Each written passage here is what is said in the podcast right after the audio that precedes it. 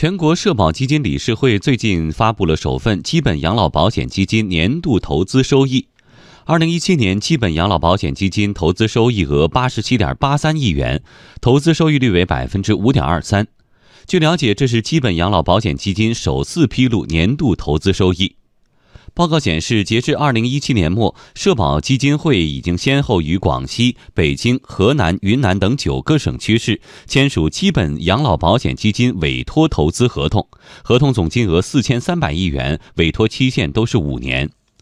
最新数据显示，截止到今年九月底，委托投资省份已经上升到十五个，合同总金额七千一百五十亿元，其中四千一百六十六点五亿元资金已经到账并开始投资。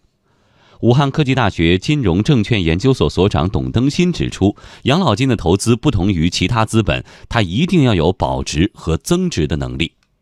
养老金呢，一个是它带有公共属性，另外的话呢，是一个需要长期积累的，所以它一定要有足够的保值和增值的能力。养老金的价值投资啊，是要在股权投资这一块，包括上市的股票和未上市的股权投资上啊，要长期投资。另外的话呢，它的金字塔的这种底座。比方说，固定收益证券，当然还包括公募基金，所以它应该是一个带有风险可分散的价值投资和长期投资。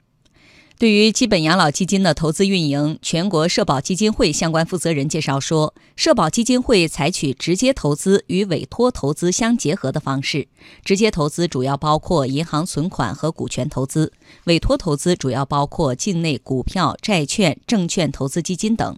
按照相关投资管理办法，投资比例遵循风险低比例较高、风险高比例低的原则，对股票、混合基金等的投资不高于百分之三十。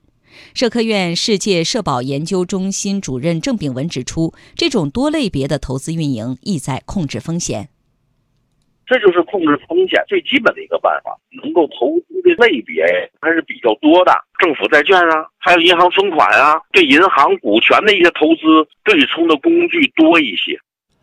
报告还显示，在投资的配置策略上，社保基金理事会研究制定了战略资产配置计划和战术资产配置计划。